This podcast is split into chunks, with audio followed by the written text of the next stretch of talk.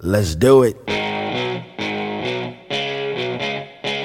And now, shining the spotlight on the future of hockey, the World Juniors. Hi, this is uh, Spencer Knight. This is Matt Boldy. Hey guys, this is Cam York from Team USA. Hello, this is Tim Stützle. Hi, my name is Noel Gunler. I'm Alexander Holtz of the Team Sweden. Hey, I'm Dylan Cozens. Hey, it's Phil Tomasino. Hi, this is Devon Levi. Major Junior. Looks back to the point, turns, fires, scores! What a shot! First OHL goal for Shane Wright. Right circle shot scores!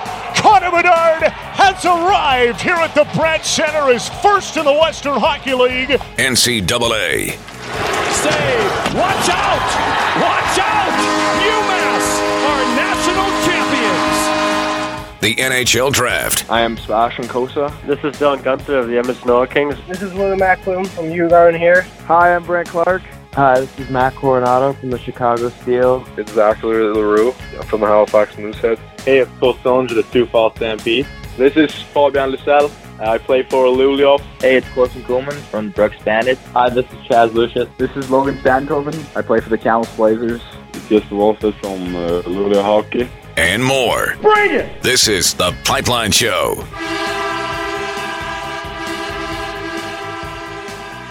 Professional hockey has made its return as the NHL is now underway with a number of junior age players still with their NHL clubs. Big trades in the Western Hockey League and behind the bench in Swift Current, the coach has bucked himself off the Broncos. All that and more. Welcome to a new episode of the Pipeline Show, everybody. My name is Guy Flaming. I really appreciate you stopping by, especially if you're a newcomer to the program. Let me know. You can find me on Twitter at TPS underscore Guy. If this is your first episode that you've ever heard, let me know uh, where you're listening from. I always like to hear that. If you're a returning listener, then of course, welcome back. And uh, for those of you who have uh, signed up to be a patron, and lately there have been a number of you uh, signing up, which is really appreciated. You know what? It, it makes me feel really good to know that people are appreciating the content that you hear here on the show. That makes me feel really good. So thank you very much to everybody who has been doing that. I'll just uh, rattle off some of the names of the newcomers who have uh, signed up here recently to be a patron. Uh, recently, Ryan, Todd, another Ryan, John, Darren, Anthony, Matthew, Sarah, and Lucas. Well, I appreciate all of you signing up here in the last little bit. Lots we want to get to. We can start with the question of the week. It also has to do with uh, what I was mentioning in the intro there, as uh, with the NHL starting up this week. I think does that leave just the American Hockey League and, and maybe the ECHL that haven't begun? And obviously they start after the NHL because players are trying to make those teams. Now that the NHL is underway and those players of all that didn't make the teams have all trickled down to the AHL and the ECHL, you know those two leagues will be starting up right away. But at the National Hockey League level, there are a number of players who could theoretically be back in junior maybe they're getting their nine game look see from their NHL clubs, and uh, some of these guys will go back to junior. I count 11 players right now on NHL rosters who are under 20 years old and could be sent back to their junior clubs, although a couple of these guys are Euros, so you know that's not going to happen. Uh, Tim Stützle, who is on this list, uh, was playing in the NHL last year, so you know he's not going anywhere. And I would be surprised if Lucas Raymond Will, and William Eklund were not with their uh, with the Detroit Red Wings and the San Jose Sharks moving forward. So that leaves eight players. Some of those guys got into their first NHL game here in the last couple of days. Mason McTavish of the Peterborough Petes, two points in his debut with the Anaheim Ducks. Scored on his first shift, on his on his first shot at least, and had two points in that game. Hendrix Lapierre also scored in his debut with the Washington Capitals. Four other players got points. Uh, and Raymond were two of them. Jamie Drysdale and Cole Sillinger, who I think is probably the youngest of uh, this group. The other who has played did not pick up a point. That's Cole Perfetti with the Winnipeg Jets. Three other guys who I haven't mentioned yet still with their teams Seth Jarvis in Carolina, Jake Neighbours with the St. Louis Blues, and Quinton Byfield, who is injured right now with the LA Kings. The question of the week is specifically about those three guys that I just rattled off who happen to be WHL players. And the question of the week is which WHL team is going to miss their teenaged NHLers the most if, in fact, they don't come back? And those three guys Seth Jarvis uh, with the Portland Winterhawks, who is still in Carolina. Jake Neighbours of the Edmonton Oil Kings, who is still in St. Louis with the Blues. and Cole Sillinger of the Medicine Hat Tigers, who is playing actively right now in Columbus, and as I mentioned, picked up his first NHL point and assist in a rather lopsided victory for the uh, Blue Jackets in their opening night. So that was the question, and um, my thought you could make an argument that uh, Portland and Edmonton, both really deep teams, if they miss one guy, they probably have the supporting cast where it's not going to impact them too much. Although, pump the brakes a little bit on that because I would suggest that maybe not having one of those guys on their roster might be the difference between being a championship team or not this year. You know, Jarvis could put Portland over the top. Jake Neighbours could put Edmonton over the top. Without them, they're still both really, really good teams, contending teams. But you could make an argument that the those those two clubs without those players uh, aren't as well. Obviously, they're not as good as they are with them. The question is, are they weakened enough to be caught by other teams? But my vote, and it is the winning vote here on the poll as well. It'd be the Medicine Hat Tigers without Cole Sillinger because they're not as deep to me as Portland or Edmonton. And without Sillinger, the question is who leads them in scoring. Now, Lucas Svejkovsky is off to a fantastic start with the Tigers. Can he keep it up? He probably can, but you know, if it's him and Sillinger, that's a different story than if it's uh, just Svejkovsky and the rest of the cast there, offensively speaking, in Medicine Hat. Still a good team, but I think they miss Sillinger more than Edmonton and Portland miss their guys. Some of the comments that came in because of that question Steve says Neighbours is a great player, but Edmonton is still stacked with Guenther, Robertson, and Cossa.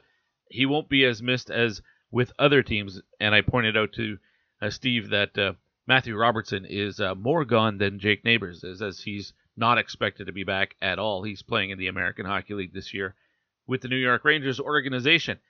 Kane's prospect uh, has chimed in as well. He says uh, Jarvis more than likely comes back after a handful of games.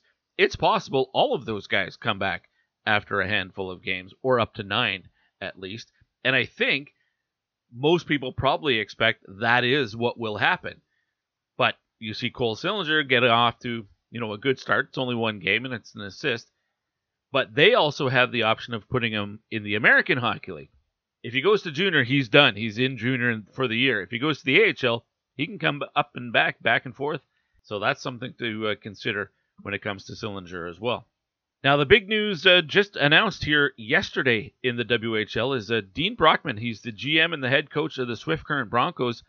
Well, he has uh, resigned. He's uh, taken himself off the bench in Swift Current, and I don't think anybody saw that coming. Broncos were off to a pretty decent start this season. It's not like this is a performance thing. Through five games, they have a record of two and three. Most people pick them to be dead last in the division, in the Central Division but they've been competitive. They're getting excellent goaltending. They have some young uh, talent on that club as well. So a bit of a surprise, Dean Brockman uh, stepping down. I think that caught most people by surprise, not just myself. Perry Bergson, who uh, covers the Western Hockey League as well as anybody, he writes for the uh, Brandon Sun, says on Twitter, he says Dean Brockman stepped down as the head coach and GM of the Broncos today, that being yesterday. He's the guy who unselfishly threw himself on the grenade thrown by a previous administration's scorched earth trade policy. He did a lot to rebuild there and was always great to chat with, and I would agree on everything that Perry just said.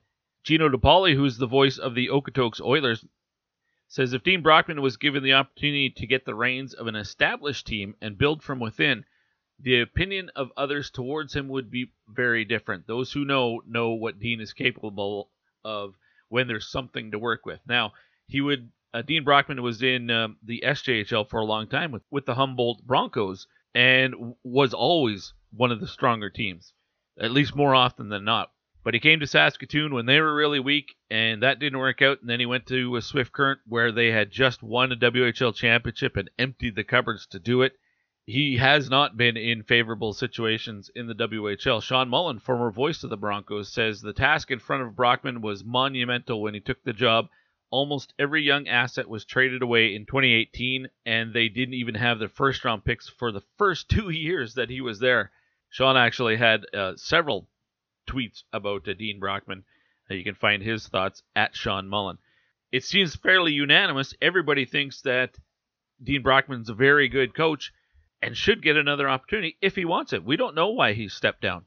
Maybe we'll hear in the future, but that was a surprise. So in the meantime, uh, Chad Leslie has been named the interim GM, and Devin Pratt has been named the interim head coach for the Broncos. And lastly, with the WHL in the transactions department, big, big trade. A few trades actually this week, but the big one uh, sees the Edmonton Oil Kings grabbing uh, a, a, big player for their blue line, and big because he is uh, a big human being, six foot five. He becomes the biggest player uh, for the Edmonton Oil Kings. That's Luke Prokop, uh, and surprisingly, they get him from the Calgary Hitmen. You don't see Calgary and Edmonton making trades all that often, but Prokop, and I kind of heard that there might be something in the works with Prokop that he would be leaving the Calgary Hitmen. Well, he comes back to Edmonton, and I say back to because this is his hometown. He's from Edmonton. Uh, the Oil Kings paid a lot to get him, in my opinion. Not that I think it's a bad trade. I think the Oil Kings are clearly all in this year, and Prokop is a big addition to them. It'll be this year and done, as uh, he is a signed player drafted by the Nashville Predators. So next year, when he is 20, he'll be off to the American Hockey League at the very least.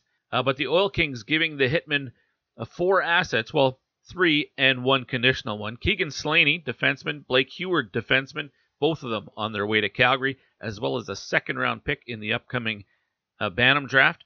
Actually, it's the 2022 draft, so next spring. And the conditional is a, a uh, fourth round pick in uh, 2024.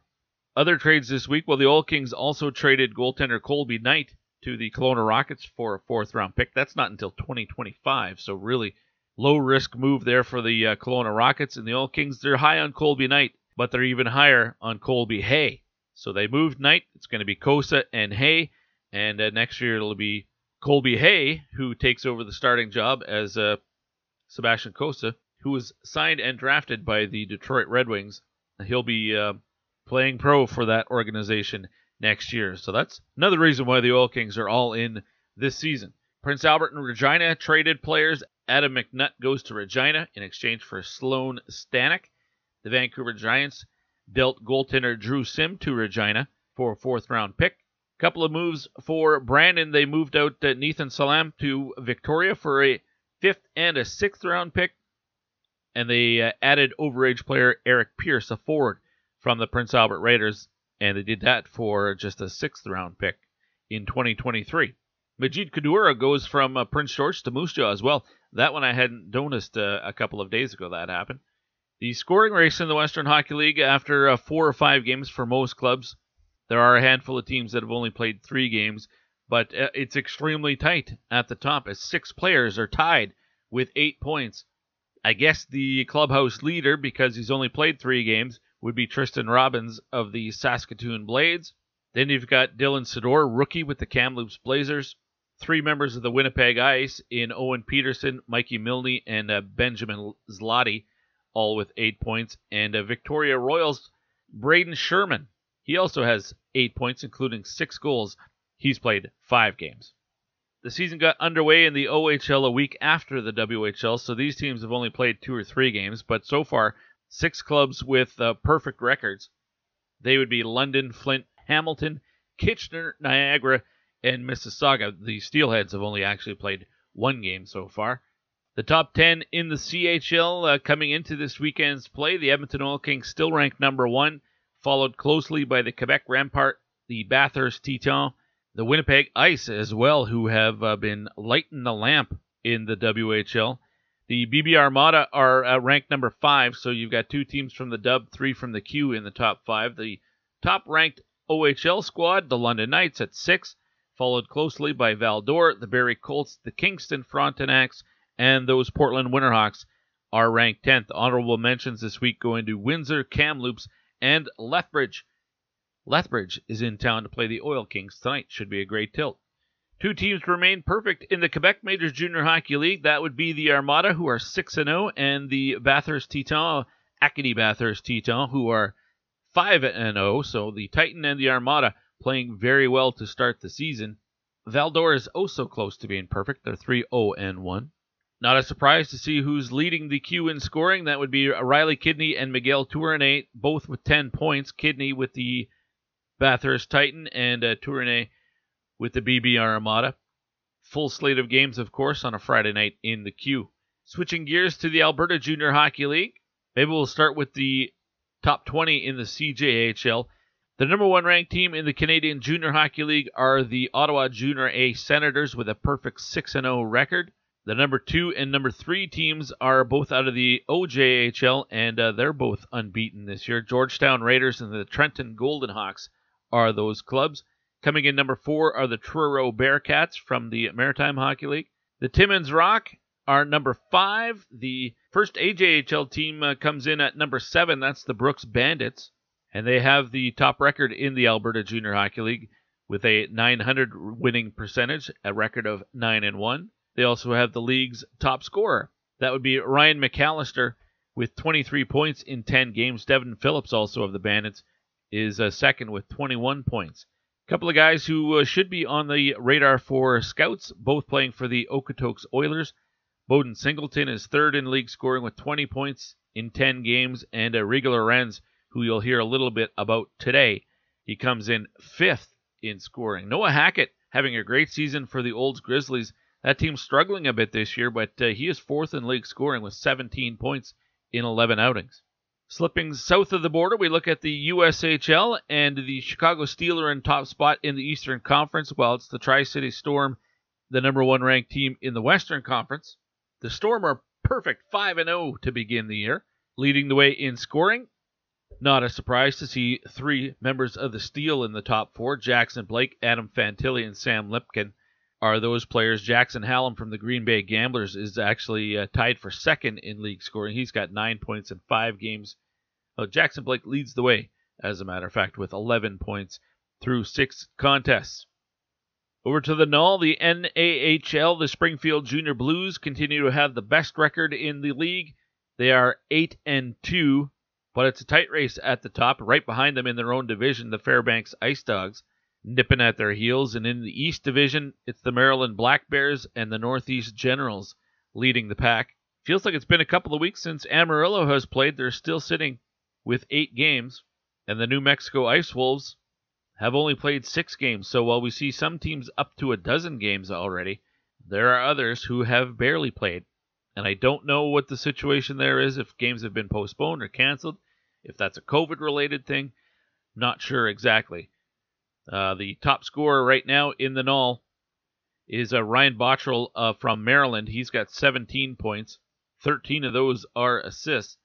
Should mention the St. Cloud Norsemen as well. They've only played seven games, but they're off to a five and two start. And if you go by points per game, Ryan O'Neill leads the league in scoring in that department. He's got 13 points in seven contests.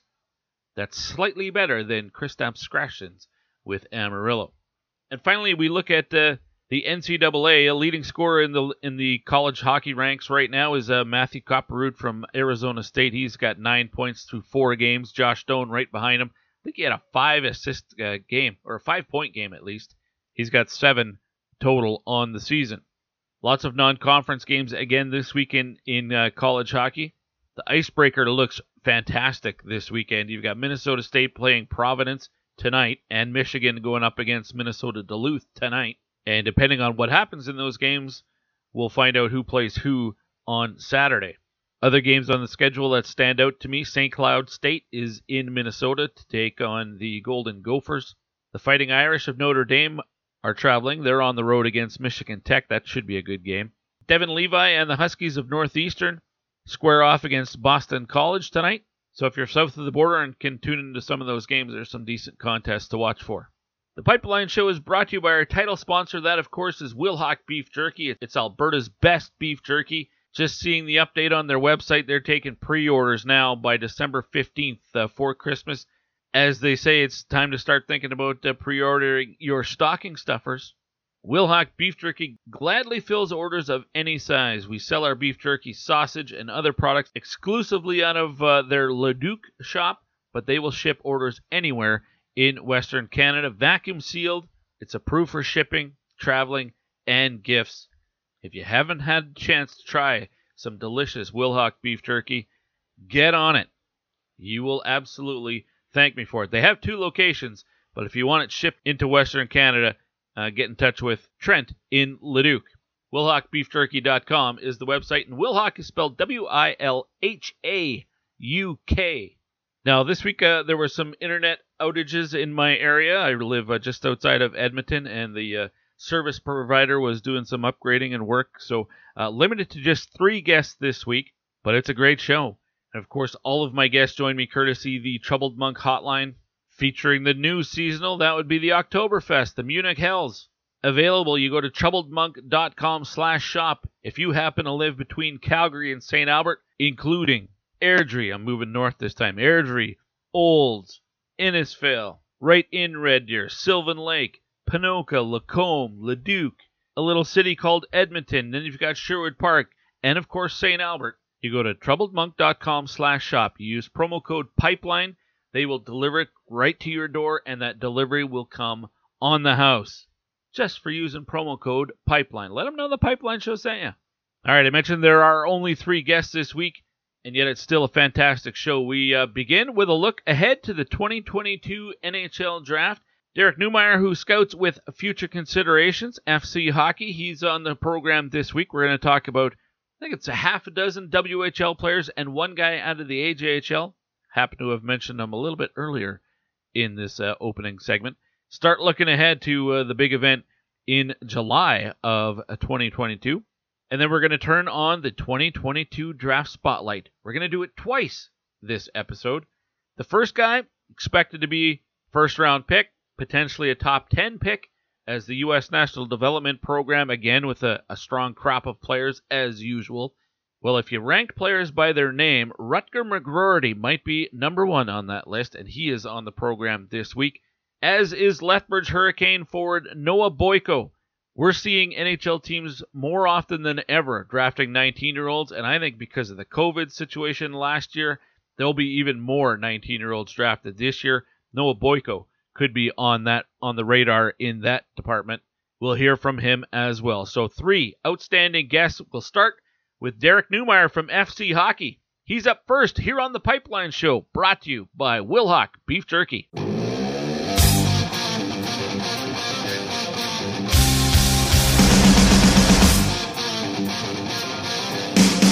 Coach Gibbon could not resist leaving Newhook out there.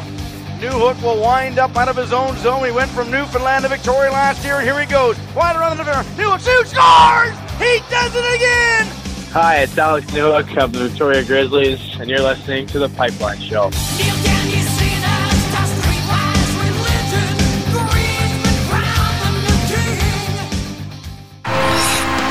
Five-time Alberta Junior Hockey League champions, the Spruce Grove Saints, are back and welcoming fans to the Grant Fuhr Arena for the 2021-22 season. A community-minded Junior A hockey organization offering affordable family entertainment. Tickets to big league hockey at affordable family rates range from 9 to $15 with free parking and some of the best food and drink specials in town. For more information on tickets and how you can become a partner, go to sprucegrovesaints.ca.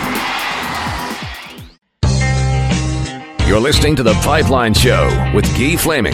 The cream will rise to the top. Oh, yeah. The cream of the crop. Nobody does it better.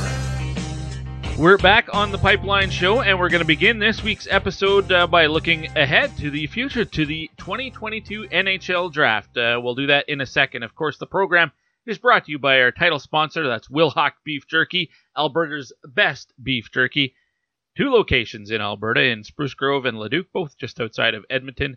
But if you are in Western Canada and you can't make the drive, uh, they just contact either location. Any order, any size, they will ship it to you anywhere in Western Canada. That's WilhaukBeefJerky.com. Uh, my guest this week is uh, Derek Neumeier, who uh, is a head honcho scout at uh, Future Considerations. Uh, Derek, welcome back to the program. How are things? Hey, thanks for having me back. Uh, things are going great. You know, it's great to have hockey back. It's great to be back in the rink uh, again after some some time away due to COVID. Mm-hmm. So uh, yeah, it's been a great start to the year, and I'm excited to see where things are going to move from here. Maybe let's start with that and just how different it will be this year for you guys because you're back into the rink instead of doing so much just relying on video and and how challenging that was. You get a whole different perspective by watching guys in person which you and the rest of the staff at Future Considerations will be able to do again this year. It's got to be great.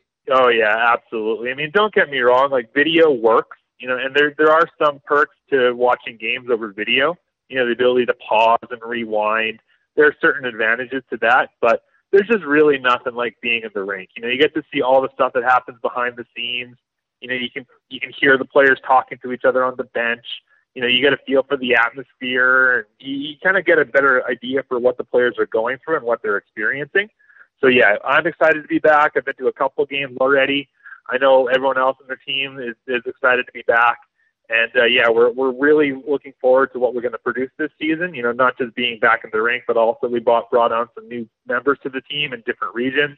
We've expanded our European scouting staff, so we're really excited about the the work that we're going to be doing, and we think it's going to be our best year yet. Well, I know uh, you've already got your preliminary ranking out as well, which uh, fans can see, uh, and we're going to talk a lot about uh, a bunch of Western League guys but also maybe we'll start with the the lone AJHLer that's on the list. And I, I don't, I haven't got the pronunciation yet. Is it Rieger or Reiger? Uh, I'm not 100% sure either myself, to be completely honest. I know the last name is pronounced Lorenz, but yeah, I think it's I think it's Rieger Lorenz. Okay, Rieger Lorenz of the Okotoks Oilers uh, in the Alberta Junior Hockey League, off to a terrific start, uh, and it just seems like this is a guy. Even just on paper, you get a feel for there's potential here. What, what have you seen from him in person? Yeah, I, I really like Lorenz and what he brings to the table. I don't know if he's going to be necessarily like a huge point producer. I don't know if he's going to be a big uh, play driver on a scoring line or anything like that. But he's a really well-rounded player. You know, he's smart. He's got a good head on his shoulders. He understands the flow of the play in all three zones. He plays at a good pace. You know, he's he's a above average skater. He's good with the puck.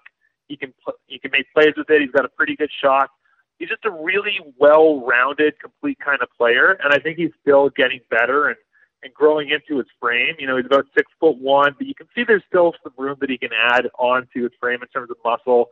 He'll get quicker and stronger with some more strength and conditioning. And I really like the the program that he's in. The Okotoks, Oilers are one of the better programs in uh, junior A hockey in Canada. You know, they've got a pretty good track record of developing talent. You know, Dylan Holloway was there, Jacob Bernard Docker was there. So they know what they're doing when it comes to developing high end players. And I think Lorenz is going to be the, the best player um, out of the AJHL this year when it comes to draft eligibles. And I, I think it also speaks volumes that he was the only junior junior A player that was invited to Hockey Canada's U18 camp over the summer. So mm. that just gives you an idea of, of how much potential this kid has. Yeah, I've seen him listed at 6'2 and 185 pounds. You mentioned 6'1, so eh, it's early season. We'll figure those things out. But 15 points in 10 games to start the year as we're speaking. It, it's a Tuesday afternoon here, so we might play a game or two before this uh, this interview comes out uh, publicly uh, this weekend. But off to a great start. And I like what you mentioned. Okotoks is a, a program. It's uh, one of the top ones in junior A hockey in, in the country. I also like he's going to Denver because, again, that's a, another program south of the border in the NCAA that has a proven track record of pushing guys to the NHL. So there's lots to like about this fella for sure. Yeah, absolutely. You can never discount the environment that a prospect plays in. It's not to say that you know a, a good player can't succeed anywhere, but when you look at a program that's developed high-end prospects onto being you know NHLers or really good college level players, or you look at college programs and their track record of developing young talent, that's something that you always have to factor into the equation when you're a scout because some some environments just are better than others for certain players. All right, let's go to the uh, the Western Hockey League, and uh, the Winnipeg Ice are going to get followed a lot by scouts this year for good reason. They've got a couple of guys who could go, maybe both of them will go top ten uh, by the time it's all said and done. The Ice are off to an amazing start this year. I did make a point on the weekend on Twitter that uh, you know they've got 30 goals uh, already after four games, and nobody else in the league has hit 20 yet. Uh, but I think they've beat up on some some weaker competition. The Wheat Kings were really undermanned the first couple of games, and uh, and they took a eight nothing win against the the Prince Albert Raiders as well. So we'll see if they're able to keep scoring at that pace. But Conor Geekie, Matthew Savoie, obviously going to get a lot of attention. Let's start with Geekie. Uh, I'll be honest, of the two, he intrigues me the most. Six foot four centerman uh, and putting up big numbers already this year. Let's start with him. What do you like?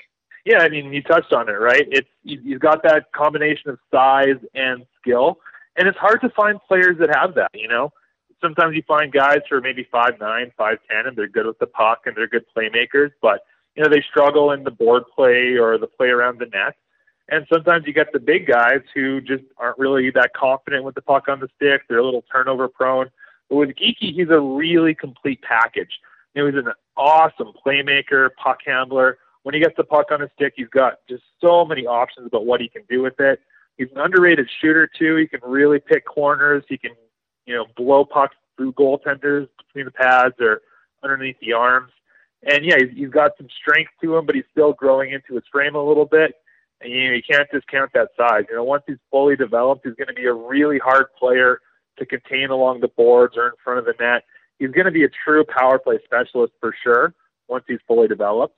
He's, he's not the best skater right now, but there is room for improvement. He's got long strides. He gets good extension in his strides. He's fairly balanced as well. He's, he's a hard guy to knock off his feet, but he's going to get quicker. He's going to get a little bit more agile once he once he's had that proper development.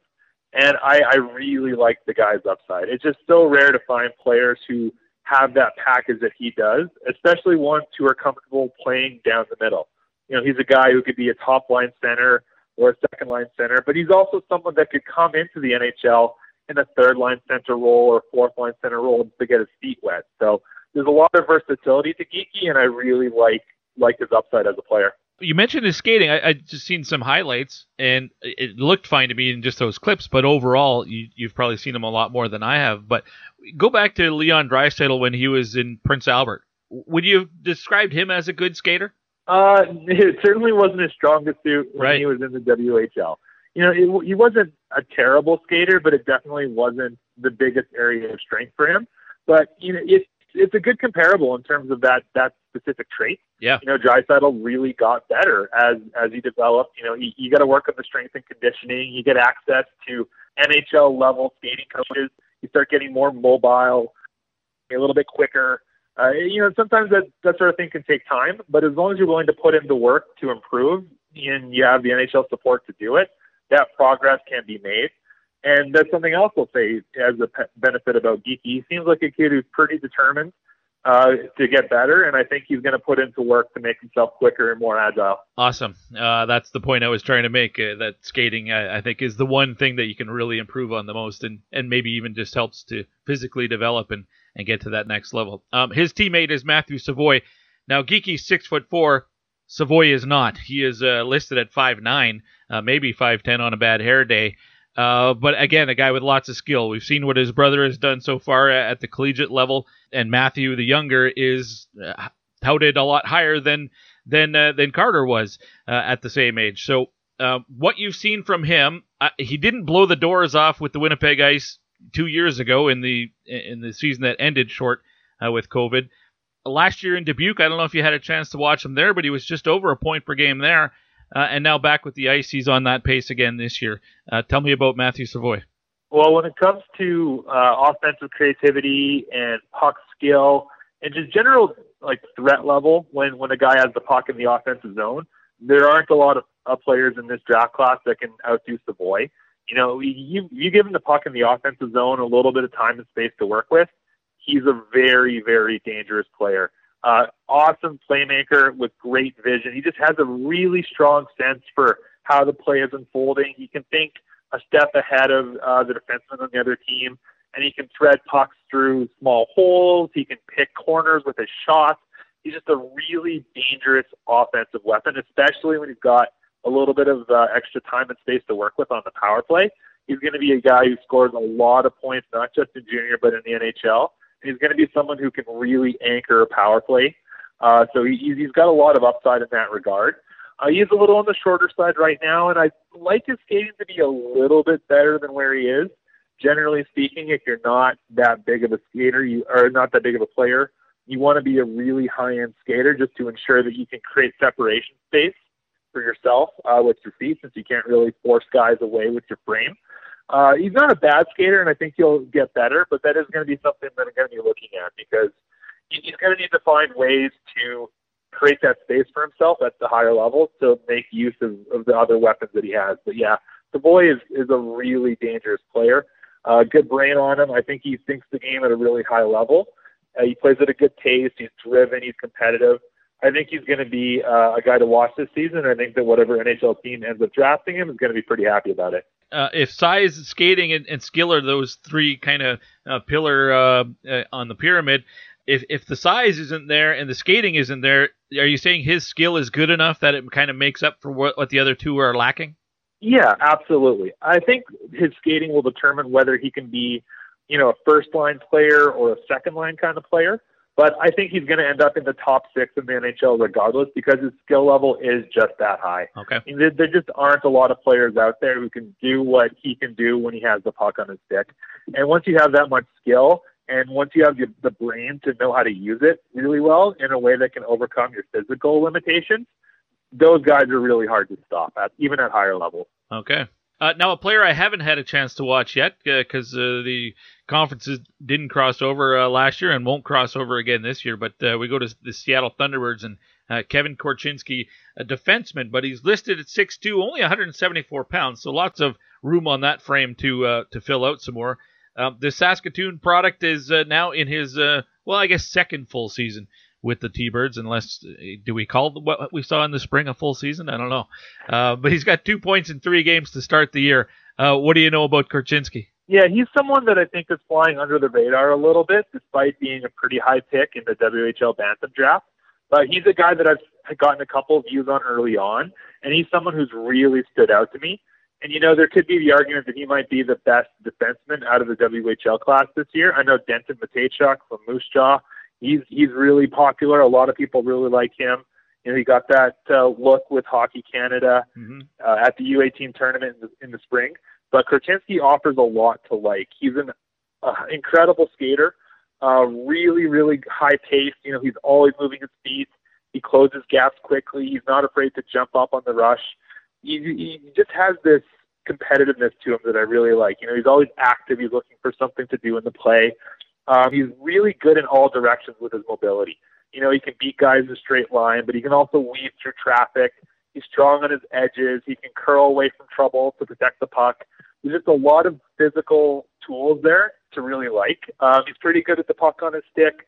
You know, he, when, in the last game I watched of him, which was actually yesterday, I did a video report on the guy, and uh, he was on the top power play unit for Seattle. So he's got some offensive um, chops to his game.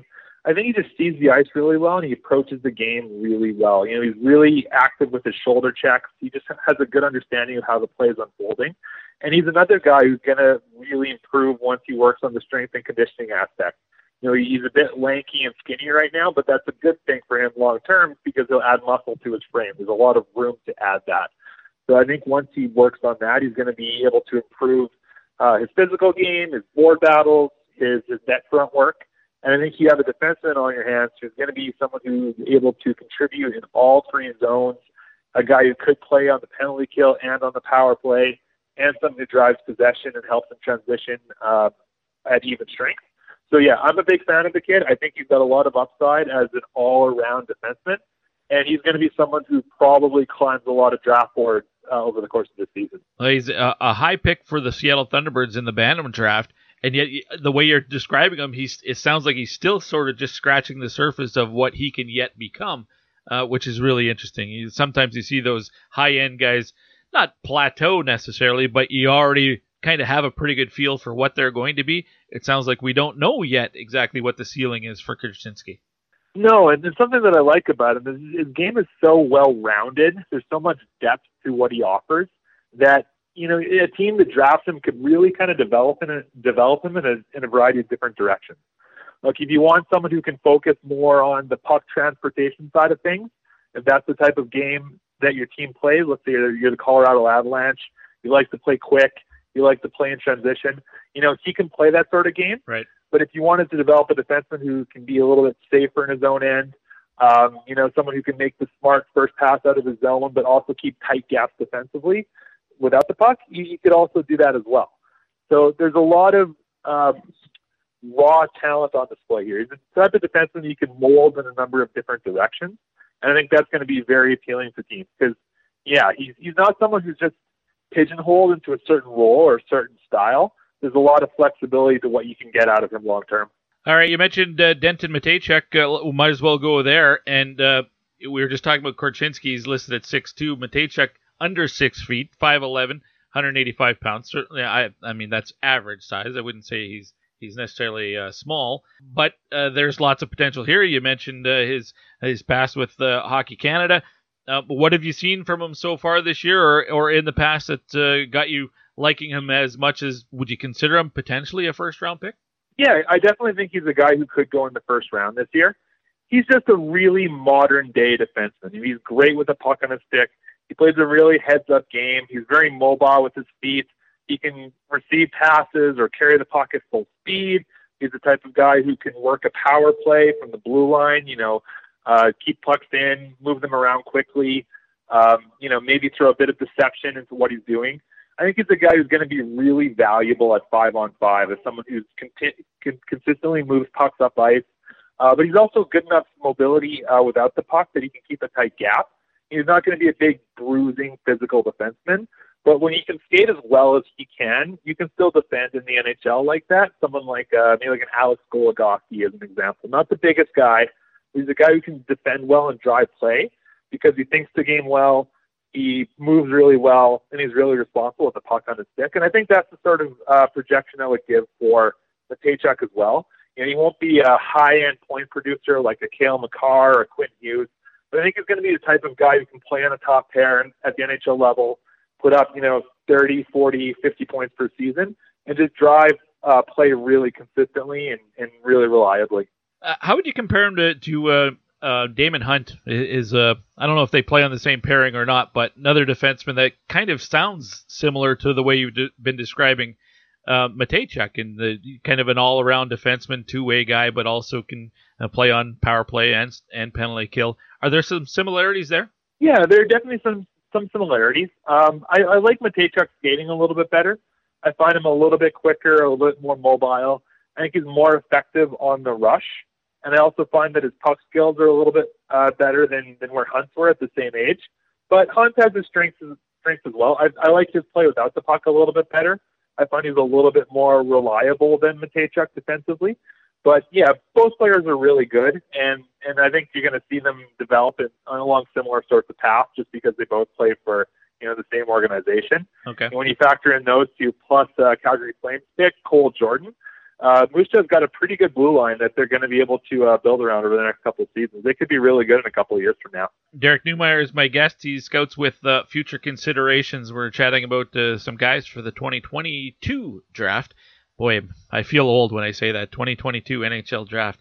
Uh, the uh, Swift Current Broncos don't have a whole lot, uh, at least on paper, but they they've got off to a pretty good start to this season, and I had a chance to watch them play a couple of games already this year. Matthew Ward obviously is a standout player for them. I was also uh, pretty impressed with the play of uh, Reid Dick, their backup netminer, when he played against the Hitmen here a, a couple of days ago. But let's uh, let's go to Matthew Ward. Not the biggest guy in the world, but man, there's lots to like with him. Yeah, I really like Matthew Ward, and there are some other uh, scouts on our team on our on our Western group here who've seen him and like him as well. And the thing about Ward is he does a lot of the things that you need small players to do you know, just because you're small doesn't mean you can't succeed in the NHL level. But there are certain things that you need to bring to the table to help overcome that size. You need to think the game at a high level. You need to be really responsible with the puck on your stick. And you need to play at a high pace. You know, you can't be someone who's always a step behind the play. You have to be able to pressure opponents. You have to be able to have that extra quickness to create that separation from guys. And, Ward has that, and he's off to a great start this season. I think he's playing as a top line center uh, for Swift Current. He's taking a lot of draws, playing a lot of minutes for them, and that's something you always like to see as well out of a prospect. You know, he's getting lots of minutes. He's being used in a variety of different situations, and that's great for a player's development because he's going to get more reps, more practice. He's going to have room to make mistakes. You know, just because he has a bad shift doesn't mean he's going to get benched or end up in the press box next game.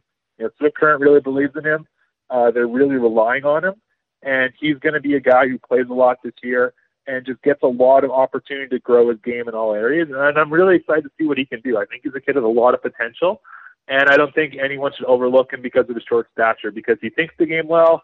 He's really good on the power play. He's got good puck skill, good playmaking, and just a really good sense for the game. So I'm really excited to see what he can do, and I think he's going to be one of the better small forwards in this draft. So why don't we hear about him more in terms, like in comparison to uh, other small guys? We've already talked about Matthew Savoie, but Logan Stankoven last year ended up being a, a, second round pick, but there are a lot of people who thought he could be a, a, first rounder as well. Why don't we hear about Matthew Ward more in those types of uh, circles? You know, I, I, hate to say it's because of environment, but it really could be in this regard. Yeah. You know, Swift Current's been a struggling team for a while. You know, they haven't had a lot of high end uh, prospects come through the organization in the last few years, and one of the reasons why is they traded away a lot of their high end picks in the in recent years because they had a big uh, a big push not that long ago, and they had Glenn Gawdin and Aleksi Heponiemi. You know, they had they had a good team and they wanted to go for it, and that hurt them for a few years in terms of developing young talent. So I feel like Ward might be getting slept on a little bit just because this current isn't the strongest of organizations, but I think that's something that should change.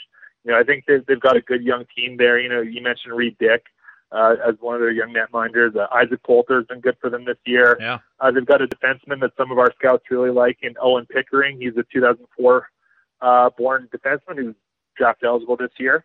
So I think that you know if people aren't paying attention to Matthew Ward right now, I think his play is going to speak for itself uh, over the next couple months, and he's definitely going to be someone who puts himself on on more radars. You know, if if Swift Current isn't able to succeed a lot this season, I think he's going to be one of the top guys that could end up on Hockey Canada's uh, radar for the U18 tournament in the spring. So, you know, he might be, not be getting a lot of attention right now, but I think that's going to change pretty quickly because he brings a lot of skill in, in that small package.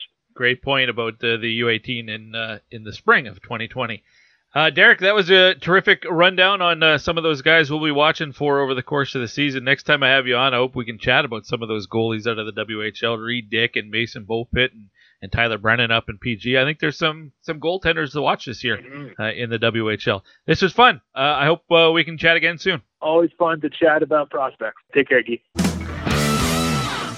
Great stuff once again from Derek Neumeier. It's a pretty good uh, list out of the WHL and uh, Rieger Lorenz from the Okotoks Oilers in the AJHL as well. The uh, Winnipeg Ice are coming to Edmonton at the end of this month. Uh, I guess it's about uh, two weeks away. I think it's the 29th that they are here to play Edmonton. Uh, that's a game I've got circled on the calendar for sure. Conor Geekie, Matthew Savoie in that game. I think we've all known about Matthew Savoie for much longer because high profile player applied for exceptional status, didn't get it, and I think in hindsight we can, you know, you compare Connor Bedard and Matthew Savoie, and you can see why Bedard got it, granted exceptional status, and Savoie, not so much. It took him a long time to uh, score his first goal in the WHL. Happened this year. But that's not to say he's not a, uh, a, very, very talented player. And we'll get a look at Conor Geekie as well. Six foot four centerman. If he was a right hand centerman, well, he, maybe he, we'd be talking about him as the number two guy. Right now, looks like a top 10. I won't be shocked if he's a top five, and I won't be surprised if he's taken ahead of Savoie. Now, it's October. There's lots of time to go. But that size, if they're both top 10, I think the size factor works in Geekie's favor a lot. Savoie, you know, 5'9, 5'10, that might work against him. Up next on the Pipeline Show, we're going to turn on the 2022 Draft Spotlight for the first time in season 17. We like to do it every year. If you're uh, fairly new to the uh, program, we've been doing it, must be since season three ish, something like that. We're in season 17 now. But we like to talk to players in their draft season uh, get a chance to uh, familiarize ourselves with them. We do it all throughout the year so that uh, by the time the draft comes around, we've uh, spoken with 50 or something players who are draft eligible. Instead of trying to cram them all in, you know, in, in the month leading up to the draft, we do it throughout the course of the season. And we're going to start with a player from the U.S. National Development Program. His name is Rutger McGroarty. He is a Michigan Wolverines commit recruit but he is currently playing for the U18 squad and off to a terrific start. Great conversation. I think you're really going to like it. And that is next here on the Pipeline Show, fueled by Wilhauk Beef Jerky.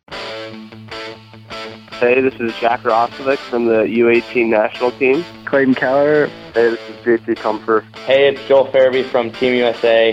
Hi, I'm Hudson Fasching. Hi, it's Brady Skjei. Hey, this is John Gibson from Team USA. This is Jordan Greenway. This is Mattias Samuelsson. Hey, this is Sonny Milano from the US NTDP. This is Oliver Wahlstrom. Hi, this is Alex Tuch. This is Ryan Lindgren. Hi, I'm Steven Santini, and I play for the U18 national team. How's it going? Casey Fitzgerald with the national team. Hey, it's Auston Matthews. Hi, this is Jacob Trouba from the USA Under 18 National Team Development Program, and you're listening to The Pipeline Show.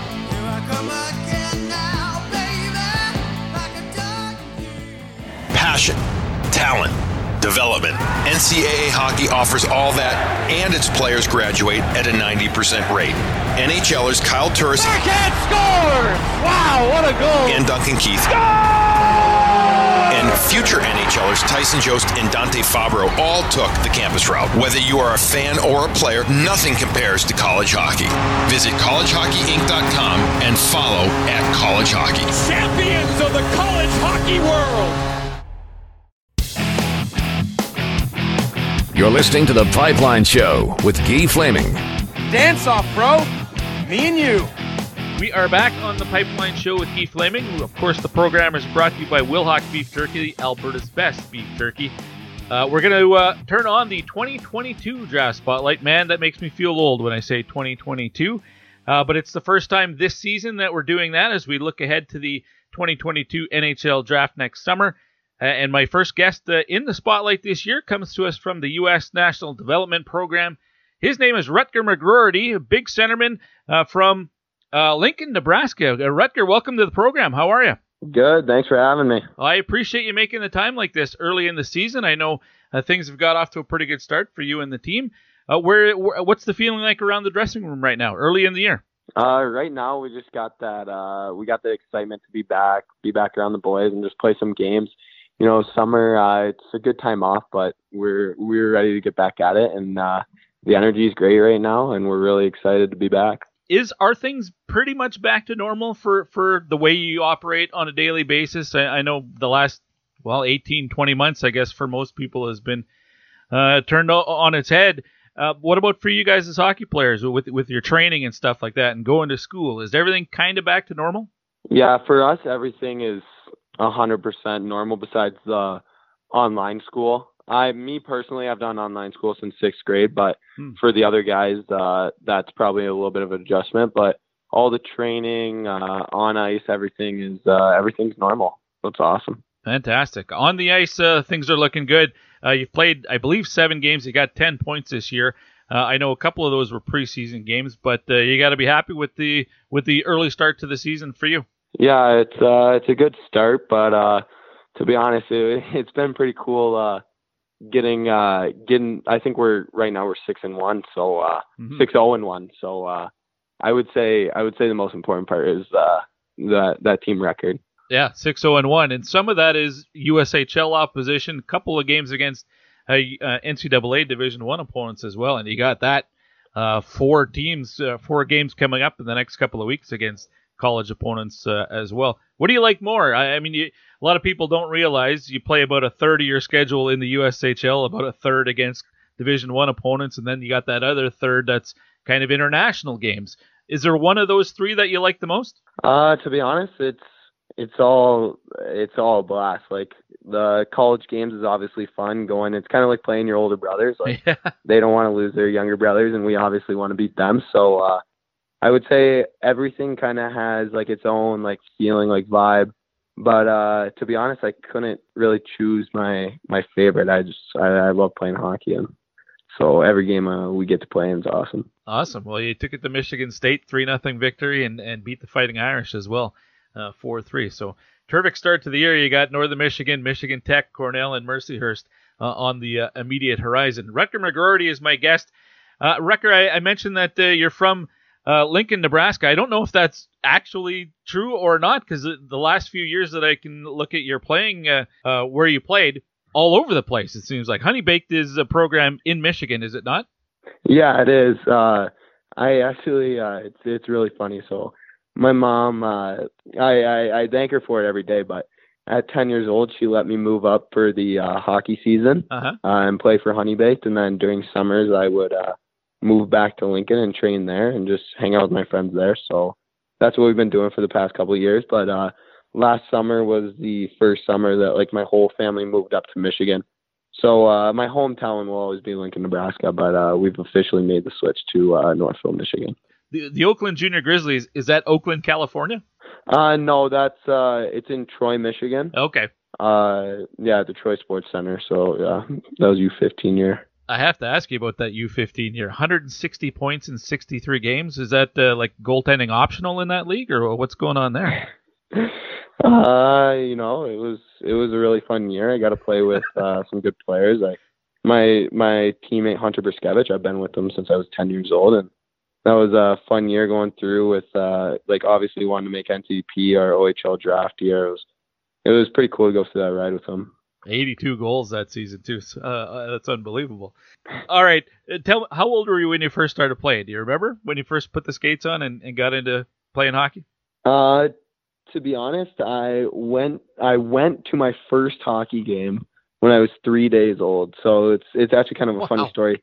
My my due my birthday is uh March 30th, and I think my like my mom was due April 1st maybe, but my dad had a playoff game ah. that night, and he was like, and then they like got it like a early option to like go in early and like get it done. And my dad was like, "Oh, yeah, Cindy, I think we should really take that. Uh, I think we should take the the option so he could self not selfishly, but he wanted to go to his game. So turns out that I went to my first game uh, three days old. That's amazing. Uh, now he yeah. in 2004 he was playing for the River City Lancers, if I am reading that correctly, or the Omaha Lancers, somewhere in there. So were you were you born during a road trip, like that? You were born in Lincoln? Uh, no, I was born. I was actually born in Omaha, but like at a very young age, my dad uh started to coach in Lincoln. So gotcha. I like my whole childhood has been in Lincoln. Okay, fair enough. Have you always been a forward? Uh, yes, I've been a forward, but sometimes like in summer tournaments, my dad would throw me on the on the back end to play some D, and I I honestly I respect the uh, defenseman so much more when you actually play the position. Yeah. Well, I, I think it gives you a different perspective too, doesn't it? Yeah, yeah, yeah, totally. I've talked to a lot of players uh, over the last 17 years uh, who are in the position you're in, being your draft year, and I always like to ask the guys, you know, when you're six, seven years old or or something like that, did you all have to take your turn in net? You know, throw the pads on every once in a while or something. Did you have one of those games? yeah, this is actually another funny story. I, uh, I played in the game when I was like eight years old, and I. Uh, I actually won the game 16 to 15. and uh, the other team had 16 shots on that. So I made one save, but that save was the one that won it all. Talk about goaltending optional. I guess you. oh, oh, oh, yeah. I guess you knew that wasn't the spot for you. Yeah, yeah. That's when I really realized that uh, you know what this this position is not for me take me again. You mentioned uh, while we were talking about the Oakland Junior Grizzlies uh, about the program, and just you knew that's what you wanted to do. When did the program kind of come on your radar? Um, it really came on my radar around like 13 U year when I truly was old enough to like realize what it was all about and like the development that you would get from it, and obviously just wearing your colors like that's mm-hmm. unbelievable. Do that every single day. So uh, I would say probably like 13 U year when I that's how old I was when I was really like, I want to make this team and I want to spend two years here. Well, I know we'll, we'll talk about the draft in a second, and everybody has you ha- ranked very highly. When did it become kind of feasible in your mind that you know what I I might be able to make a career out of playing this sport? Uh, to be honest, it I I don't really know. Like it just kind of I've never really looked at it as like making a career out of it or anything. It's just like it's just a sport I love, and I just love going into the rink every single day. And I don't, I don't really try to think about that stuff too much. But it's just, I, I like if I could do this for the rest of my life, I would love that. And so fantastic. Uh, Rutger McGroarty from Team USA, the U18 program, is my guest here on the Pipeline Show. Uh, well, let's talk about the draft. And I mentioned that everybody seems to have you ranked uh, inside the first round. A lot of people inside the top ten. Does it matter to you? You know, it's a it's a long time between now and the draft, but where you end up being taken on draft day, does it really matter? Uh, to be honest, it uh, like our coaches always say, like kind of like block out that outside noise. Like it doesn't matter when, where you get drafted. It's what you do from there, and I totally agree with that. It's like great, great words. Uh, but I would say it doesn't really matter like what round, what overall, like what team. It's just what you do from there. Okay, so not it's not necessarily a, a, pride thing where if you're a first round pick, it's great. If you're a second round pick, you, it's terrific. You're drafted. You're not going to be disappointed. You're not a first rounder. And, and again, everybody seems to have you pegged as a first rounder at this point, so it might be a moot point anyway. Uh, obviously, it would be pretty cool. Like I, I would, I would love that. That'd be awesome. But yeah. to be honest, it, it, it truly doesn't matter. Uh, now uh, we were chatting before we started. I, I hadn't seen a college commitment, uh, but you were telling me that uh, you're another guy going to Michigan. Boy, the Wolverines have been uh, mining the uh, the high end prospects the last couple of years, and you're following in the footsteps. I guess easy choice when you look at all the guys that have gone to the program here in the last few years.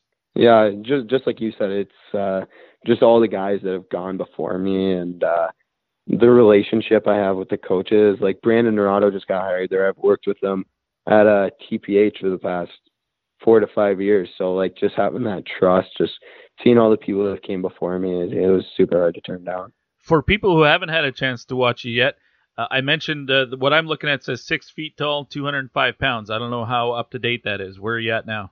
Yeah, that's like around six six one, like 205. Uh, yeah. Okay. And what kind of a player do you see yourself as? Uh, I see myself as a a skilled power forward that uh, is extremely competitive and uh, not afraid to get his nose dirty. And I think uh, I have a strong hockey IQ.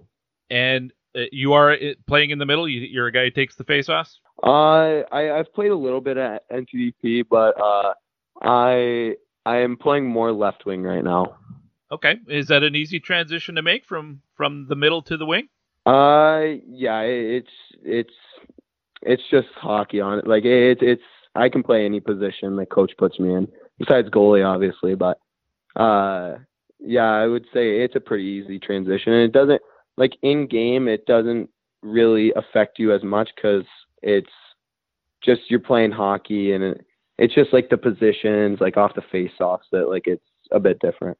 Uh, I'm looking ahead on your schedule. I see there's a game you're supposed to be going to Switzerland. Is, is, that still up in the air, or do you know what's happening with that? Uh, for our international tournament. Yeah. Yeah, I I, I think that uh, we're going we're going there in within the next month. Yeah, early November, November eighth. Yeah, yeah, early November. I think uh, the eighth, the eighth through the fifteenth. So I think yeah, I think that's hundred percent. Now, how much uh, outside of the country did you play last year with uh, with the COVID and everything? Was was everything pretty much canceled? Uh, last year there was no international tournaments right. besides the U18 Worlds and like World Juniors and men's Worlds. But besides that, it was it was just U18 Worlds. Okay, so for you personally, you weren't at the U U18s, were you?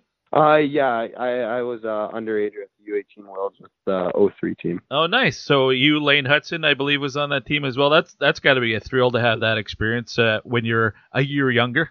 Yeah, yeah, it, it was a blast. Obviously, it didn't end up as we were hoping, but it was, it was a good time. But just for the experience, something to build off of in terms of your own personal playing development. Yeah, yeah, totally, and and bringing that into my like into my team this year with uh, just that experience and knowing what it takes. I, I think that would be good for us uh, in our team. Are you a guy who sets statistical goals for yourself at the start of the year? Like, I want to get 25 goals or 50 points or whatever it might be. Do you do those types of things?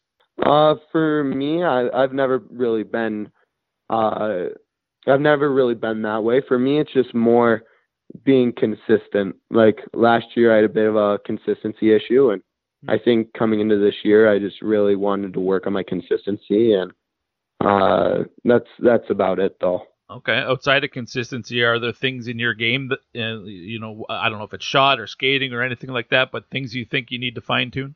Uh, to be honest, I I love to work on every aspect of the game, no matter if it's tip and pucks, my shot, my skating. I I just love getting better, honestly. So practice is a is is a labor of love for you. You don't mind practice. Oh, I yeah, I love practice, especially practicing with my team. The the competitiveness and everything. It's it's a blast. With your team, you know like half of your roster is going to get drafted this year. Is there some internal competition at all? I mean, there will be a lot of you probably in the first 45 picks. Do you guys ever talk about that? Uh, no, we never really talk about that stuff, but it's uh, obviously it's the best 23 players in America, so yeah. There's going to be a little bit of competition, and I think the boys love it, and it's uh, we're extremely competitive, and I yeah, I think it's it's honestly a blast. Well, Rutger, I really appreciate your time. If uh, if the draft order was based on names, uh, Rutger McGroarty, I think would go pretty high. Awesome name, man, Thank and uh. I enjoyed this conversation a lot. Thanks for doing this. Yeah, thank you. Thanks for having me. It's been it's been fun. Rutger McGroarty from Team USA, the U18 squad, and uh, just looking at some of the rankings, these these are preseason or very early season rankings uh, from. Well, let's see. FC Hockey has McGroarty ranked number eight. Uh, Bob McKenzie from TSN has him 12. Craig Button has him 25th. Uh, Sportsnet, that's usually Sam Cosentino. I'm not sure if he's still doing it. I'll, I'll have to double check that. Uh, but they have him 12th. Uh, he's number eight for Dobber prospects. And um, Draft Prospects Hockey has him at number seven. So, uh, you know, there's a, a pretty good difference there from 25th up to, uh, well, top 10. Uh, number seven, number eight a couple of times. So, uh, it, again, it's very, very early uh, in the season. But Rutger McGroarty, great name, and on the radar. Everybody has him as a first round pick. Everybody that's got publicized rankings out there seems to have him as a first round pick. And how about those Michigan Wolverines just loading up again on uh, top talent available in this year's draft? Uh, we've seen that over the last couple of years. They're doing a tremendous job of recruiting there in Ann Arbor.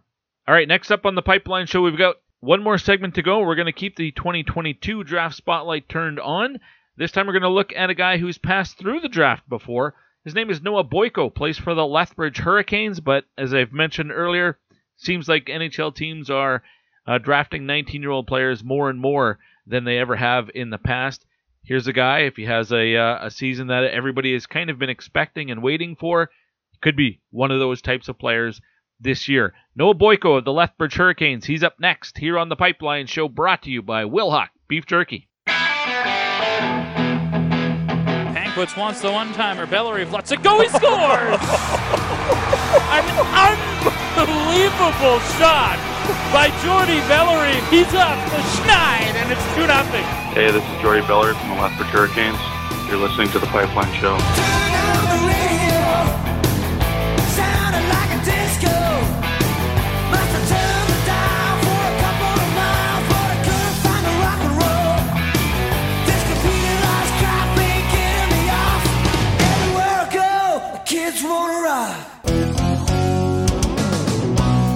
The Troubled Monk Brew of the Week.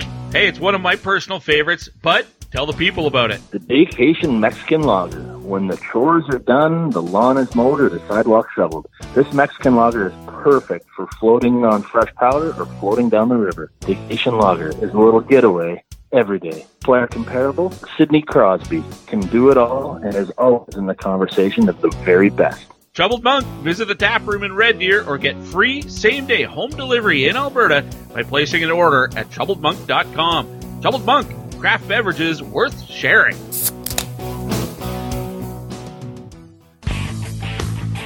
You're listening to The Pipeline Show with Guy Flaming. Prepare to be knocked on your ass. Welcome back to the Pipeline Show, presented by our title sponsor, that is Wilhauk Beef Jerky, the Alberta's best beef jerky. Two locations, Leduc, Spruce Grove, but they will ship it any order, any size, anywhere in Western Canada. So if you're in Manitoba or BC, you're not going to make that drive into the Edmonton area, but you can get your beef jerky uh, from WilhaukBeefJerky.com uh, by contacting either location. Uh, we're going to go to the Western Hockey League uh, th- in this segment. Uh, this weekend, full slate of games once again, and my next guest is in action as the Lethbridge Hurricanes come to Edmonton, uh, and they'll play on Friday night and on uh, Saturday, I believe. Uh, no, actually, it's just a one day, one game this weekend for Noah Boyko and the Lethbridge Hurricanes. Uh, Noah, welcome to the Pipeline Show. How are you? Good, good. Yeah, it's awesome to hear. Thank you. Well, I appreciate you making the time. Uh, great start to the season for the Hurricanes uh, as they look at the conference standings. Third in the conference right now, although second if we were using winning percentage. So you guys got to feel pretty good about the way you've started the year. Yeah, you know it's been a it's been an awesome start. Obviously, uh, you know we, we had a first good two games there against Calgary and and kept it rolling. Um, obviously, a loss there to Edmonton, and then and then an overtime win against Red Deer the other night, and it's it's been good. The Hurricanes have scored, as we're speaking right now, 16 goals. That's second most in the WHL. You really took it to Calgary on opening night, nine to two, and yourself you had a hat trick that night. But it seems even that said, you've won a couple of uh, lopsided games. You've uh, played a couple of tight games and won the one against uh, Red Deer. It seems like you're getting the job done. Doesn't matter what style of game. Is it offense by committee? It seems like a lot of you guys are scoring and, and putting up points. Yeah, you know, it's you know everyone's doing their job. Um, you know, our, our top lines are going, and our and our power plays have some success. Um, you know, we've had you know success as as all four lines as well, and and a lot of guys are you know putting the puck in back of the net, and it's been awesome. So it's been a, a good start first four games, absolutely. Is there a different feel to the start of this season compared to what we saw in the spring? You knew it was going to be, you know, 22, 23, 24 games maximum uh, back in in uh, March and April. This year, knock on wood, we have a, a full normal season, get to playoffs and all that. I imagine there's a different feeling around uh, the team and around the, the room and uh, the organization. Does do you feel that as a player? Yeah, hundred percent. I mean, the you know the full regular season is a, is a totally different breed. You know, 68 games uh, of intense hockey. Uh, last year, you know, it was pretty intense uh, still, but you know, you weren't playing for much, so that that was different way. Now, you know, now every point matters, right? Um, as you get later in the season, it, it becomes even more more important. And then obviously with postseason, you know that's what you're playing for. So uh, you know there's a little more meaning behind it, and it's it's a lot more fun, that's for sure. What are your expectations for your team this season? I, I had a pregame conversation with Dustin Forbes, the the play-by-play guy uh, for the Hurricanes, and you know, it, it, was almost like it's it's tough to really get a feel for what we should expect in the preseason because it's been so long since we really had a regular season. So where do you kind of set the bar for success this year? Yeah, you know what? Obviously, it has been a little while since we played regular season games, but um, you know, I think I think our team is one of the best in in our our division, um, and I think you know we we can really compete with the top teams such as Edmonton and, and stuff, and I think you know we can really really go far. I think our, our group's is special this year, and and you know I think you know, we still have things to work on, obviously, and I think by the end of the year we could be a real, real special group.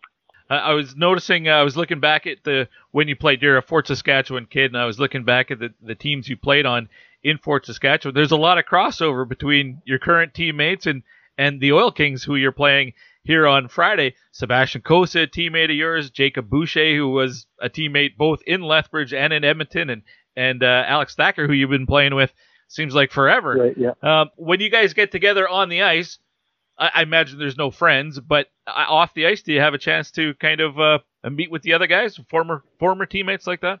Yeah, you know, we had a, a really successful, you know, team in Bantam there and, and midget, and you know that group, you know, we won a championship together, and you know we've had a lot of fun together, and it's, it's a it's a really strong core group we had, and and it's great to see the rest of the guys, you know, moving on to higher levels in the in the Western Hockey League, and it's you know, it's fun playing them, right? Obviously, Cossa is a really good goalie, and and Boucher is now with Edmonton, so it's fun playing them, and it's you know, it's fun playing with Thacker. Um, but you know, we don't see them a ton off the ice. I you know, I see with Cossa a bit in the summer and such, but hopefully we'll get to catch up. Uh, you know, when we play them in Edmonton or or whatever it may be. Noah Boyko of the Lethbridge Hurricanes, my guest here on the Pipeline Show. Uh, you, you're yourself uh, a former first round pick of the Hurricanes uh, back in 2017, 16th uh, overall you remember what draft day was like for you uh, for the WHL Bantam draft? I know a lot of guys were at school and kind of following along on your phone or something, and other guys were allowed to stay home and and uh, right. uh, tune in from uh, on your computer or whatever at home. What was draft day like for you? Yeah, you know, it was obviously a super exciting day.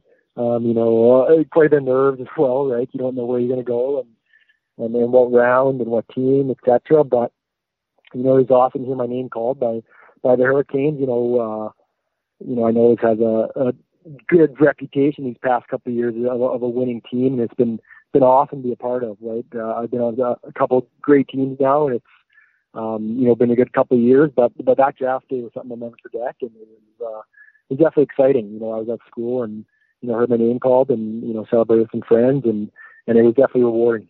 Well, you didn't have to wait long as being a, a first round pick like that. When it was Lethbridge, and you knew, all right, at the next step, I'm moving away from home. How'd you feel about that at that young age? yeah, you know, it's at, at that young age, it's definitely a challenge, right? Moving away, you know, not everyone can do it, and it's it's definitely something that not many kids do. You know, at at 16 years old. Um, but you know, looking back, it's it's one of the best things that could happen, right? It, it challenges you as a person, you know, to grow and, and to be mature.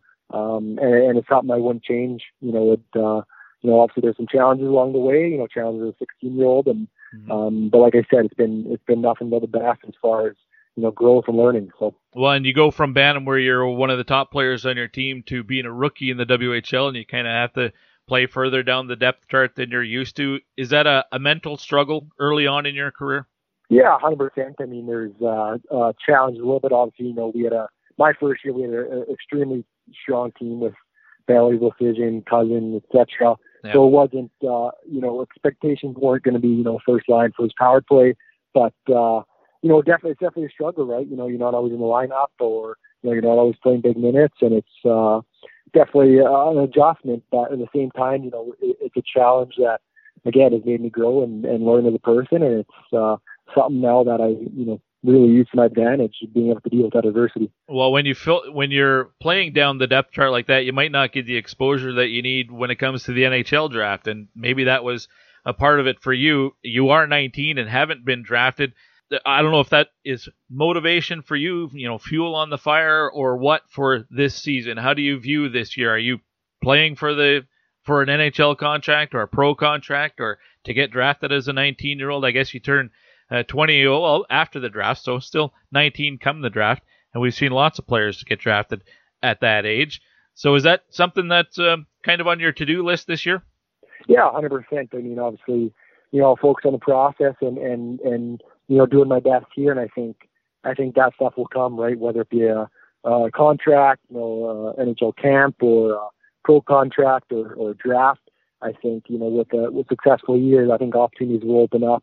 Um, you know, I think it's something that, you know, kind of everyone wants, right? And it's, it's something I believe I can do this year, and it's it's definitely exciting, right? When you're part of a team that is kind of offense by committee, what do you see as your role with the Hurricanes?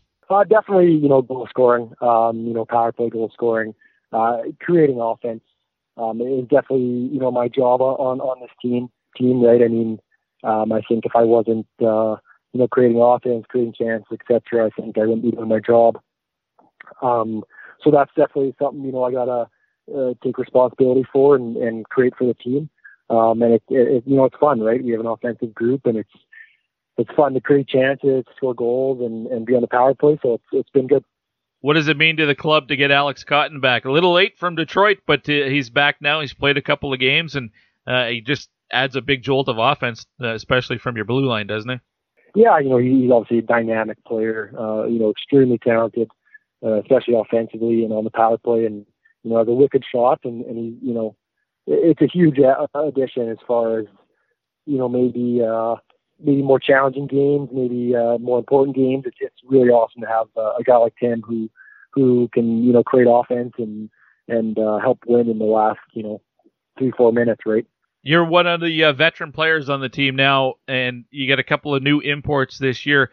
You, do you feel? Do you find yourself taking on a leadership role? How do you welcome the new guys in, especially when they're import players? I don't know what how strong their English is, do you find it yourself taking on a role where I got to make these guys feel comfortable and, and help them along? Yeah, hundred percent. I think you know, anytime you're a little bit older or or whatever it may be, uh, as a person how I was raised, I think it's important that people fit in and and people feel comfortable. Right, uh, coming overseas is not not easy. I, I can only imagine. Obviously, I haven't done it, but you know, it, it's probably not easy and it's it's probably uncomfortable for them. But you know, it's important for me and and the other old guys to make them feel welcome you know, along with the other uh, younger guys. So it's uh, it's definitely a responsibility of mine as well, right? Uh, to be good off the ice, a, a good leader and a good person. Well, I mentioned you got the Oil Kings this weekend. That's the only game you play. Next weekend, you're on the road in Red Deer, and then home to Prince Albert, and you've got Saskatoon after that, and Winnipeg. Finally, getting to play some teams outside of the province, and that's got to be nice after you know it's been what 18 months since you saw anybody uh, outside of the province. Yeah, we you know we played our our division a lot, know, this past uh, you know months, right? It's it's uh, definitely gets a little bit old after you know nine or ten games. Uh, it's obviously still competitive and, and a lot of rivalries, but it'll be awesome to play, you know, Manitoba teams and Saskatchewan teams, right? And maybe see Yeah. some new faces, some new rivalries, some new competition. So it's exciting, right? And especially a little bit of travel as well. You know, I think with with you know the boys and some friends, it'll, it'll be fun to get out of town and you know go on a go on a road trip. So it Yeah. should be good. Unfortunately, we don't get the the uh, cross border trip down to the states, or them coming up here, or you don't get to go into BC. Or, uh, the conference is totally separate uh, this year. But uh, I wanted to ask you about uh, Brent Kisio and, and Peter Anholt, and just uh, how the that combination, especially your coach, uh, how he's helped you evolve and become a better player. Yeah, you know, obviously uh, they're both uh, extremely established in this league and have had a lot of success. Um, you know, they're you know they challenge us players to be better every day, and it's it's uh, you know something that you know has made me a better person, better player. Um, and you know they're they're great hockey minds. You know they they make the right decisions as far as you know maybe trades or whatever, or and uh, you know Kisio makes great great decisions on the ice, and you know it's uh, it's a really good deal, and and I think you know we're gonna have a lot of success with with those two as you know kind of leading us. Um, so it's, it's definitely exciting stuff. Noah, you're gonna have lots of friends and family from up here uh, at the game this weekend. Yeah, you know I I absolutely will. I mean, in in Edmonton, here everyone's kind of from that area, so you know there should be some some good family there and some good friends. So so it'll be nice to see them after the game and and you know hopefully get a win for them. Awesome. Thanks for this, Noah. I really appreciate your time. Uh, best of luck this season with the Hurricanes. Yeah, thank you very much. Thank you. Noah Boyko of the Lethbridge Hurricanes. Thanks to uh, Dustin Forbes for uh, setting me up with uh, Noah to have that conversation. And I'm looking forward to this game as as I'm speaking with you now. I did that interview a few days ago, but the uh, game is tonight between the Hurricanes and the Oil Kings. Should be a good one. I think uh, both teams getting good goaltending. Uh, to see Alex Cotton back with the Hurricanes gives them that extra punch, and they've got uh, they've still got a lot of talent there. You know they lost some key pieces, but that is still a very competitive club. Should be a fun game tonight. They played a close one last week uh, down in Lethbridge. The Oil Kings squeaked that one out 2 1. Short-handed winner for uh, Jalen Luypen. We'll see what uh, tonight brings. Debut of Luke Prokop as an Edmonton Oil King here tonight as well. So looking forward to that game very much. Uh, Andrew Pearden and I will have the call of the game only on oilkings.ca and, of course, WHL Live if you're watching from home. That does it for this week's episode. Thanks to all three of the guests that you heard from. It's cleanup time. If you haven't got your bidet yet, go to hellotushy.com slash pipeline and get with the times, man. Stop wiping, start washing your butt. It's better for you, better for the environment, better for your bank account as well. It's going to pay for itself and all the toilet paper that you save. Highly recommended. hellotushy.com slash pipeline. Next week on the program, more of the same. We'll keep the 2022 draft spotlight turned on. We'll uh, make our rounds through the Canadian Hockey League as well as uh, south of the border. We'll keep our eye on what's happening in college hockey and all the Junior A leagues from the Canadian Junior Hockey League to the USHL and the NAHL. We'll stay on top of it all. Until then, get out and enjoy some uh, college or junior hockey if you can, and so that we can talk about it next week right here on The Pipeline Show. Until then, my name's Guy Flaming. This has been The Pipeline Show brought to you by Wilhauk Beef Jerky. Have a great weekend, everybody. See ya.